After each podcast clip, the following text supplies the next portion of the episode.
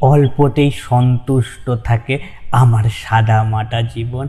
একটা জিনিস সব সময় লক্ষ্য করে দেখবে, অল্পতে সন্তুষ্ট থাকা মানুষগুলো বেশি কষ্ট সহ্য করতে হয়। এসব মানুষের জীবনে ভুল মানুষের সংখ্যাই বেশি থাকে।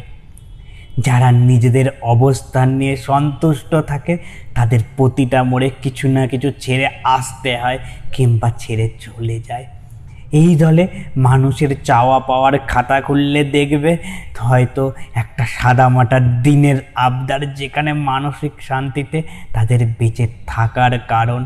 এদের স্বপ্নগুলো বিশাল আকাশের সমান হয় না।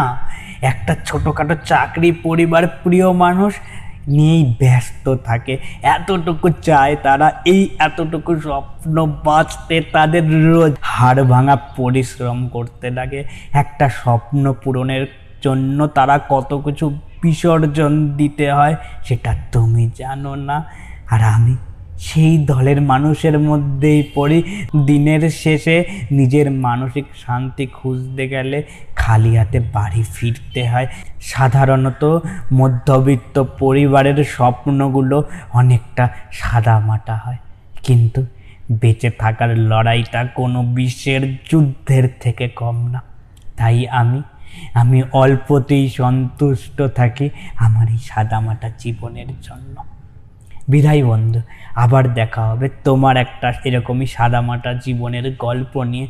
তোমার গল্প আমি বলব। রোজ তুমি শুনবে এই চ্যানেলে। বাই থ্যাংক ইউ আমার গল্পগুলোকে শোনার জন্য।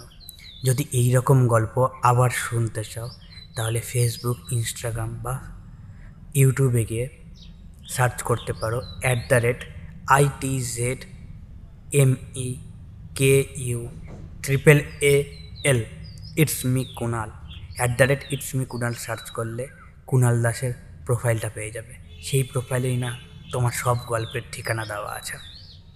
খুঁজতে আর অসুবিধা হবে না। শোনার জন্য ধন্যবাদ। আবার দেখা হবে। হ্যাঁ আবার দেখা হবে পরের কোনো এক গল্পে। বাই